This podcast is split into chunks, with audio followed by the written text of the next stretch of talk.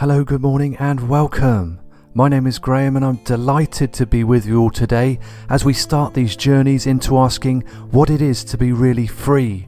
Free from constraints and conformity, free from constant testing and peer pressure, and free from unsafe and uninspiring school environments. Free to let children explore the world around them through play, cooperation and inspiration. Free to let children learn naturally, following their innate curiosity and endless creativity. We come to see that learning isn't about doing well at school, it's about engaging with life. I'll be here for you, and I will serve you, and I will carry your message around. Today I'm very excited to be here once again, and we have a very special guest, a lady who has definitely uh, lived an adventurous life full of creativity and joy, and uh, we're going to be talking to her today. This is Martina Tyrrell, and she's lived aboard her boat, Karina of Devon, with her husband and two daughters, and in two thousand eleven they decided to quit their jobs, sell their house in Cambridgeshire, England, and buy a boat. Sounds quite fantastic, and they found Karina later that year and moved aboard in spring two thousand twelve, and since then they've cruised England, Ireland, France, Spain, Portugal and Morocco. Today we're speaking to Martina from southern Spain, where they've been now for a little while, and uh, Martina's originally from Ireland. Uh, since uh, ninety-five she's lived in Japan, the Canadian Arctic, Scotland and England, and she's a so- social anthropologist and human geographer with an interest in Inuit knowledge of the sea and the relationships between humans and marine mammals, and now a freelance writer. So we're going to get on to all that. But first of all, thank you so much for joining us today, Martina. How are you? Thank you very much, Graham. I'm I'm very good, thank you. And it, it makes me sound like I've had a very adventurous life. I like the sound of that. It does, does. And you're you're joining us from the southern Spain with a beer in your hand. It sounds quite idyllic to me. And uh, yeah, we just like That's to start. Right. My, my husband has just presented me with a with a with a glass of beer. Wow, salud. Uh, yeah, excellent. And um, yeah, so we just like to start these um, conversations. Just uh, if you could take us back to your own school days. Um, how you feel now, mm. looking back about your own uh, education. Was there positive or negatives, and what you find maybe that you use today that you learnt back then? Yeah, I had a I had a wonderful time at school. I was a very good student, and I was very I, I enjoyed studying, and I and certain things there were some things I didn't enjoy. Um, and I never had any problems with school, and I I. you know, I thoroughly enjoyed the whole experience, and I'd lots of friends, and I did well in school, and, and carried on to, to university, and, and got a, a B A and an M A and a P H D. So my, my schooling experience, I think, was, was generally very positive. Um, and I suppose in hindsight, um, the things that I was interested in, I, I suppose I really came into my own uh, as a, as a student when I went to university, and I suddenly realized that I, I suddenly had the opportunity when I went to university to study the things that I was really passionate about, um, and uh, and the things that I that I had slogged through that I didn't like at the time, such as physics and learning the Irish language. I didn't enjoy doing those, and I didn't put any effort into them, and, and as a result, didn't do particularly well in those subjects at school. Um, but I think when I suddenly realized, you know, I could then spend all of this time that I wanted studying the things that I was really passionate about at university, or discovering what my passions were when I went to university. Um, and I suppose uh, as a result of that, and as I have thought more about education and reflected more on my own education over the years, is probably that I spent n- not as much time as I would have liked doing the things that I loved when I was in primary and secondary school, and more time doing the things that I that I didn't quite enjoy doing. And, and perhaps if I had approached them from a different angle, or, or if they had been presented to me differently, I might have had a greater interest in them.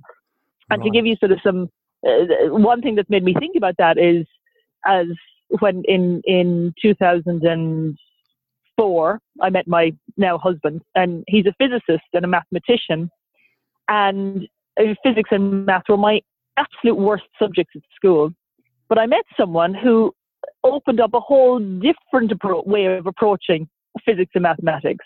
Mm-hmm. And I think I have learned so much more about physics and maths just from having conversations with my husband and from him sort of pre- presenting me with different ways. I mean, being, my ability to ask him questions that I probably couldn't ask my teachers at school. And he's made it mu- those subjects much more interesting to me and much more accessible to me um, than they ever were at school.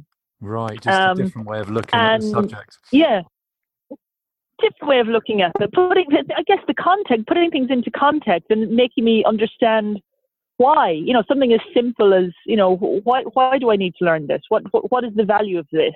You know, I know that I know that two times two is four, but he actually teaches me why is it why is it that why is that the case?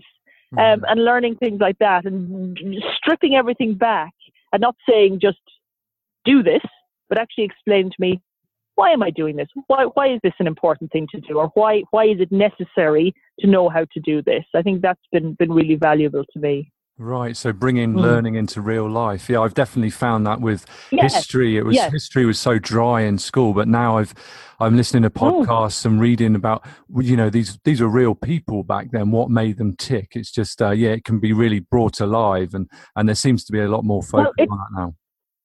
It's it's very interesting that you mention history, because I gave up history at school as as early as possible. So I, I it was compulsory in my school up until fifteen, up until the Irish Intercert, as the exam, the state exam was called back then. And I studied history up until then, and then I dropped it. I didn't want to do it any any beyond that. And then when I went to university, I thought, oh, I'll give it a try. And I went to a couple of history lessons, and I dropped that. I dropped them as well.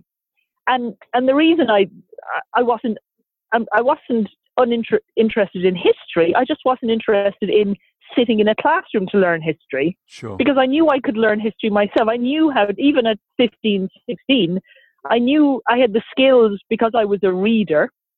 Um, I had the skills to read history, to read historiography. I you know to, to sort of to, to be critical of how history was done. And I didn't find any value in in. learning stuff from a history from school history books, because I knew I could do it myself.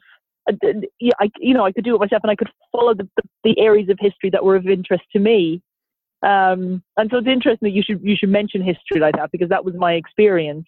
Yeah, definitely, definitely. I can only I, remember studying mm. such a limited, uh, you know, vision of the world. But uh, yeah, it's it's true. When you travel, mm. I think it opens up, and you meet people, and you understand. Oh, the, the, the Spanish people think differently, or you know, the Portuguese definitely have a different yeah. way to the Spanish. And uh, yeah, it's fascinating. Yeah. Yes. So just going yes. back to your your yes. decision to leave, um, was it any? Uh, mm. Were there any um, shortcomings you found within the education of your children, or was it more of a an adventurous impulse to leave England?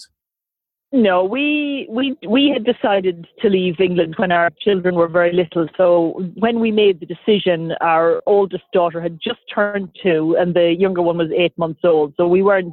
There was no, you know, thought of schooling at all. Well, yes, we were thinking about schooling, but they weren't in any system at that stage.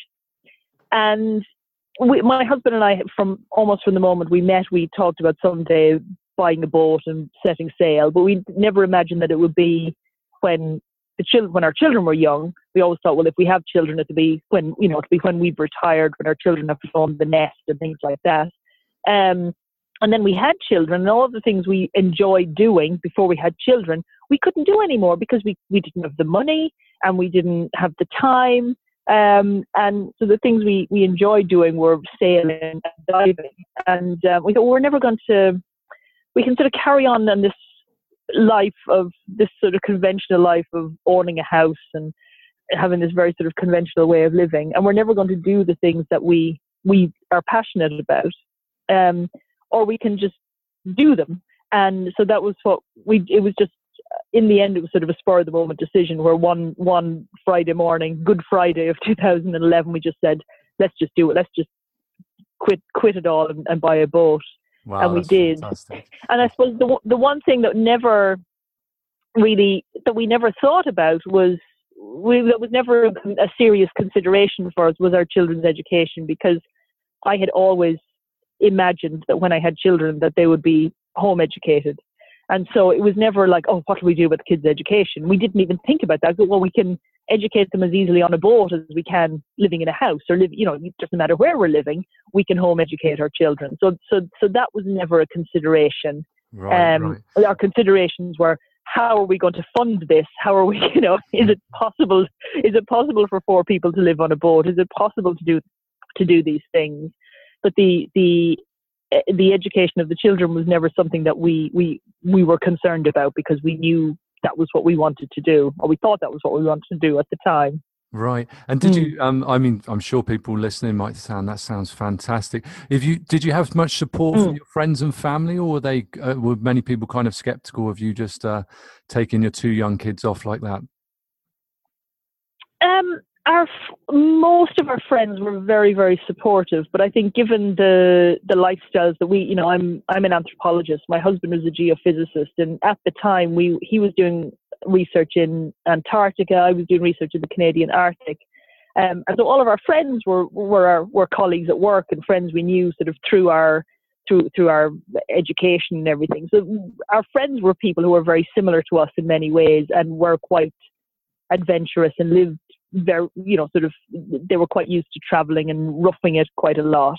So our friends just thought, yeah, of course, well, why not? Why wouldn't you do that? Um, our parents were.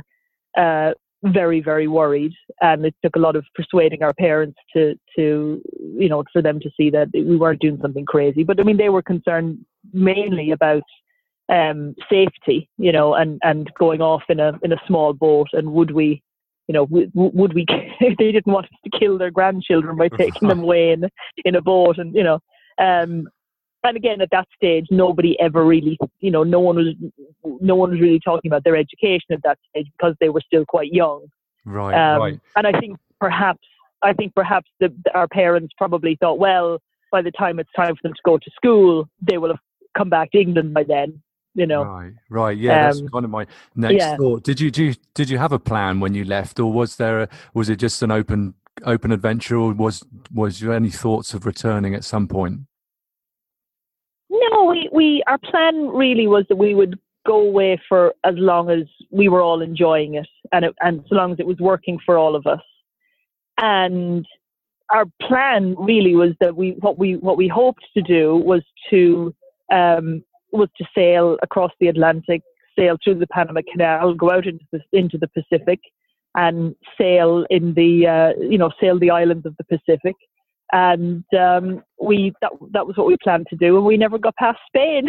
so far, so far, so far we haven't got past Spain yeah. because we're in, we we we we happen to arrive someplace that we have really fallen in love with. Um, and we got here, and we and we thought, oh, you know, this is quite nice. We might stay here for a month or two months, or and it's now been two and a half years, right. and we're still here. Right. So did your kids now, I understand they, they are at school, but to start with, were you yeah. homeschooling them on the boat? Was it something that you kind of yeah. uh, just came about naturally? Yes. Yeah, it was. So we, we started out homeschooling them on the boat, and we never intended to, to send them to school at all, but we were homeschooling them, and living on the boat was such a, a wonderful opportunity, because, you know, when you live on a boat, you, you well, first of all, you know, they're learning about living on a boat. They're learning about all the, the activities that, that are involved in living on a boat, and they're learning how to sail, and they're learning how to tie ropes, and they're learning all of those things. But we're surrounded by, you know, by by nature, and so we're, you know, we had we'd have dolphins swimming around us, and we'd be observing the, the behavior of dolphins. We have we're sailing through different types of weather systems, where traveling to all different places and learning, and, and you know the different the, the histories of the different towns we visit. We're sampling different foods, we're learning the different cultures, we're being exposed to a lot of different things. And what we tried to do, we we spent they were still quite little, so we weren't spending huge amounts of time doing you know do, doing any formal sort of activities. And the things that were important to me was that the girls could we could introduce them to reading and and to writing and to maths, and but not you know it certainly certainly didn't didn't push any of those things. We sort of wanted them to sort of organically organically sort of get into doing those things. But those are kind of the only things that we sort of said, well, we'll set aside some time, a little time each day or each week, to do those three things. And then everything else was just stuff that emerged through our travels, and quite often we were all learning new stuff together as a family. Um, and so, for example, to, to, to give an example that I often cite, I think it's, it's a lovely example. We um, we went to Bayona, which is where um, where the first news of of Columbus's voyages that that he had just, that he had found land on the other side of the Atlantic. The first news hit Spain in there, and the first Native American to land on European soil arrived, it was landed in Bayona. And so there's a whole this whole history of of of the Columbus voyages. You know, it it suffuses the whole town, and that a lot of the tourism in Bayona is about, you know, revolves around this this history. And so we thought this was a fantastic opportunity because you had you had there's history there, there's geography, there's there's um, sailing, there's uh, meteorology. There's, you know, you're looking at the entire history of the world for the past five hundred years, and and there was a lot that my husband and I didn't know either. And so all four of us sort of delved into it, and we started to, you know, find ways to incorporate that into our, into our schooling um, of the girls. And just, you know, just things like drawing and reading and telling stories and, and, and, and, and explaining to the girls what we were finding out um, and, and things like that. Right. Um, so you're all living in adventure. And then, We're, yeah, and we're all we're all sort of learning together, um, but learning things that are that are sort of appropriate, age appropriate, I guess, for for all of us, you know. Um, that sounds fantastic. It, yeah, and then and then other than that, other things, you know, because we're we're living on a boat, so sometimes we were fishing, or people give us fish, or we're you know we're we spend a lot of time out of doors. Even, you know, now that we're sort of more settled in in a, in a village, we we spend huge amounts of time out of doors, and so we learn a lot from from what we do um outdoors. And one of the things that we spend, my husband in particular is really passionate about, is foraging. And so my girls, like right from when they were toddlers, they could tell the difference between, you know, between edible, some edible plants and some poisonous plants. And then, you know, they, I'm, I'm, I'm actually quite, I, I, I'm, I'm pretty confident of their abilities when it comes to foraging now. Um, and, you know, they're only seven and eight years old, but they know their stuff when it comes to foraging because they've spent so much time, particularly out with their dad. Um, and, and, and they, they have, they learn, they learn about, about, about the environment by being foragers. You know, and so they're learning about the interactions between plants, about the other animals that are out there foraging as well, and about, you know, all that sort of stuff. And they're learning it by doing it rather than by, you know, nature studies in school.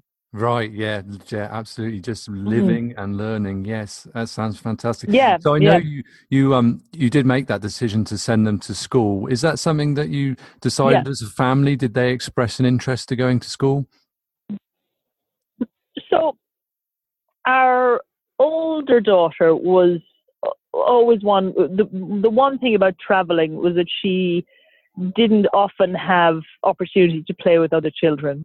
Um, and that was, you know, you're always on the move, and you, you meet other families occasionally, or you meet local families. But because you're on the move, you never make sort of strong, long-lasting relationships. You make strong, you can have strong relationships with people, but not often long-lasting. Um, and so... She was she was quite keen when when we broached the subject with her. She thought, oh yeah, that yeah, she she'd fancy doing that. Our younger daughter didn't particularly care one way or the other, and, and is much is is is as happy in her own company or with the company of the family as she is with playing with other children. So it was less less of an issue for her. But the thing that decided us on on, on sending them to school was that we came to we came up river, the Rio Guadiana, that divides southern Spain and Portugal. And we came to this tiny little village of, it's about two hundred thirty people. And we thought, well, what a great opportunity for A, for the children to learn Spanish, because we, we don't have the ability to teach them any language other than English. Um, so what a great opportunity for them to, to be, to learn a language by being immersed in it. And also what a great opportunity to to to to become immersed in in another culture. And so by being in the school, because it's such a small village, I mean the village really is just three families, um but it gives by, by being in the school, there's very, because it's, it's a very close-knit village. And I think if it, if my children didn't go to school, they they would they would be excluded from the village, from village life. Right. Um, and so it's it's been an opportunity for them to sort of break into village life and to, to become you know to become a part of village life for and, and actually for the whole family. Right. And so what it's meant is that is that after you know after two years, they've been in school now for two years, um, and they both speak fluent Spanish now. Um, they've, you know, they're, everybody in the village knows them, everybody welcomes them, but it's also meant that the whole family, uh, you know, we, we have our place in the village now, which I don't think we would have, um, if we didn't have the children, if the children weren't part of the, of, of, of, of the school system. Right. Do and because see... it's such a tiny, because. Sorry, Sorry, carry on. Because it's, because it's such a tiny village. Uh, there are twenty-nine children in the school, and ranging in age from the youngest child is three and the oldest child is thirteen. You've got twenty-nine children in that age age range uh, over those ten years. And so my younger daughter is in a class of eight children, which is a mixed class of, of first class and second class. And my older daughter is in a class of seven children, which is a mixed class of third, fourth, and fifth class, and she's the only one in, in third class. Um, and so they're they're they're doing, because it's such a small school, they're sort of having opportunities. First of all, they're getting wonderfully close attention from their teachers, which they wouldn't get in a bigger school, and they're getting, um, you know, they, because there are so few of them, everyone plays with everyone else. And age, that sort of, you know. You're, you're, you're eight years old, you play with the other eight-year-old. That doesn't happen here. Everyone plays with everyone else and everyone hangs out with everyone else because, you know, there are there are so few of them. Um, and so and and the teachers are, it's it's a very, it's a, it's um there's a very familial sort of feeling about the school, you know. And we've been to other, we we did spend six months in another part of Spain, in a town, in a big town. And it would never have crossed my mind to send them to school there. It's just the very particular um, characteristics of this school, because it's so tiny and because it's, you know, in, in a little tiny village. Uh, and, and that's the only reason um, right. that we've we decided to put them in school here. Yeah. Do you see that uh, continuing? Will you? Uh, do they have the possibility of uh, continuing all the way to um, kind of university level there? Um, not in the village, they don't. So from the age of thirty, the oldest kids in the school are thirteen going on, the year that they're thirteen turning fourteen. And then they have to go to a, another village, a bigger village, a town to, to go to secondary school. I, I have, haven't thought that far ahead. Um, and I don't even know if we will still be here. I mean, you know, my girls are seven and eight, so I don't even know if we'll still be here when they're thirteen, fourteen years of age. Um, I don't, I think one of, one of the disadvantages of being here, uh, I think, and not, not necessarily, I think partly is being in this school system as well. One of the disadvantages is that it is so small, and while, while being small is a lovely advantage, it's also kind of a disadvantage, because I think they're, they're it's, it's the, the, the sort of their worldview is quite, is quite small and narrow here. Um, now we still travel a lot, and we, you know, we we we we go to the U K and we go to Ireland, and we we travel to different places in Spain and Portugal. But um, I think as they get older, I suspect they will probably want different opportunities as well. Right. Um, but my my philosophy and I, philosophy that I tried to, to to live by is that we. We do what they want to do as much as possible. And if, you know, if they want to stay here, and if they, and if it suits all of us, and if they want to carry on in the education system here, then I think, they, you know, they know their own minds. And if they want to do it, that's, I, you know, they can do it. Yeah, um, it sounds like such a, a, but if they a don't, strong foundation for, for, for the two girls. You know, they've got the second language, and they've just seen another part yeah. of the world, another way people think, another yeah, way people yeah. live. Yeah, that's fantastic. Mm. I know we could go on for, for a long, a lot longer because of um, all of your studies, especially the Inuit knowledge and learning from dolphins. So perhaps we could do a part two at some time. Yeah. That would be great. Um, well, I'd love to do that. That'd be yeah. lovely. Yes. Um, yeah. I just just to end on on this uh, this short conversation we're having here. How would you um, approach uh, offering any advice to um, maybe families that are living similar lives to, to most families? You know, they're paying their bills and they're, yeah. they're, they're living in the house, and maybe they want to be outside. Maybe they want to be more in contact yeah. with the world. They might have a young family. They might yeah. your your vision, your your experience sounds wonderful, or maybe they don't want to go that far of living on a boat, but just to see the world, perhaps. What what advice could you could mm. you offer to um, anyone looking for alternatives? Um, get if you want to do it, get out and do it, and and I suppose you have to compromise. You can't you can't have it every way, and we live a very very frugal life, you know, so we don't have a lot of money. We have, we have, we have, you know, very, very little money, but we manage to do it on a very, on very, very few resources. Um, and we do it by, you know, not having, we don't have a T V, and we don't have um, mobile phone um, contracts. We don't have any, you know, these, these sorts of things that, that cost money, and we don't go on holidays and, and, you know, our holidays are, are going back to visit our parents once a year and things like that. Um, I think you just get out and you do it. If you want to, you find a, you find ways that are, there are cheap ways to do things, um, and inexpensive ways that you can, that you can do things. And I think the most important thing is that you just get out and do things with your kids. Get rid of the, you know, you don't have to get rid of it forever, but put, put, put the, put the technology aside, put on a pair of boots or a pair of, you know, sturdy walking shoes, and, and, and get out and go for a walk. And actually, You, there is an awful lot in your own back garden, um, and in your own in your own neighbourhood that you can. You know, there are wonderful things everywhere, and I mean, we've lived in we've lived in in, in Cambridge in, in England. We've lived in Devon. We've lived. We've spent quite a bit of time in Ireland with the children, in, in where I come from, and just it's just a case of getting out and and. getting out into the fresh air and, and doing things, and also looking for things that are finding ways to do things that don't actually cost a whole lot of money. So even though we're not religious in any way, I have found that churches are an amazing resource, because quite often churches have, have group activities for children. They've got cafes, they've got, you meet wonderful people. Um, Museums and, and and art galleries, certainly in certainly in Ireland and the U K, um, museums and art galleries are very often free, you know, free entry.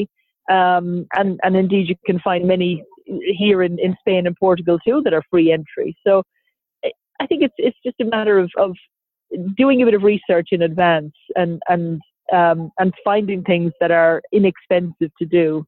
Um, and, and accepting that you can't, you can't have everything. You know, we, if you saw us, you think, oh my goodness, look at them. They're, you know, when are they going to, when are they going to get some new clothes? Well, those aren't re- those aren't really things that you compromise on that because you want to have other things, you know? Right. Um, and we live in a, you know, our boat, we live in a very tiny boat. We've got a, our boat is, is thirty-six feet long. Someone, someone said to me once, when I said thirty-six feet, he said, my husband is six foot two. And he said, that's less than your husband laid out end to end six times. And I said, yeah, that actually, yeah, now that you put it that way, that's exactly it. And, um, and, but, but we've managed to, and I suppose that's why we're outside so much, because our inside space is so tiny. We need to get out. Otherwise we'd go mad. We'd be on top of each other all the time. Oh. Um, um, oh. It's finding the thing that interests you and finding a way to a way to make it work. And, and and you need a bit of forward planning. You can't just say, well, I'm just going to drop it all and just go. And we we decided when, when we were going to do this that we needed we needed a plan to get us from living in a house in Cambridge with jobs to living on a boat. And we we, we felt we, we, we made a plan, and and uh, luckily it all fell into place. And um and I've always felt. I've never had, neither my husband or I, I mean, in my entire life, adult life, I have never had a problem finding a job. And it's never, it's not always been in my specialist field of anthropology, but I've always found a job doing something, you know. So at the moment I teach English. My husband's worked for the past year working as a barman. You know, he's, he's probably the most overqualified barman in the world because he's a, he's a geophysicist with a PhD, but If he wants to be a geophysicist, he can't live this life here in this beautiful place. But if he wants to live in this beautiful place, he can do it by working as a barman, you know? Yeah. So you, yeah. you, you, you compromise. You can't have everything. It's all about compromise. Well, that's fantastic. I, yeah. I'm definitely yeah. sold on the idea. I'm going to start looking at boats. Um, yeah, no, it sounds sounds wonderful. I'm sure it's been a great inspiration to all of our listeners. So uh, thank you so much for joining us today, Martina. Could you just uh, let our listeners know where they can find you? I know you've got lots of really interesting articles on your website. If you could possibly give them your details. Yes, indeed. So I've got a blog that's called Karina of Devon at wordpress dot com. And uh, yeah, and you'll find links to all my articles and everything there. That's great. Well, thanks very much. Enjoy that beer. And uh, yeah, definitely let's talk again. Okay. All right, Graham. Thanks a lot. Okay. Bye. Adios. I hope you got as much out of that talk as I did. An excellent introduction to where we are now and where we could be. Please check your inbox. We'll be back in touch very shortly for much more inspiration for you to start your journey into homeschooling, child-led learning, and liberty. If you know of any families looking for alternatives to school, please give them our information, homeschooling and liberty dot com, and they are more than welcome to join us on this journey. We'll see you real soon. Cheers. Yeah, new earth is beckoning now, calling us with this new song. Yeah, you gotta listen what it has to say. It will guide you along. Yeah, you gotta put yourself first every time, and she will catch you when you fall. Yeah, you gotta love yourself from within. Love yourself till you fall. Yeah, yeah, you gotta take the power back.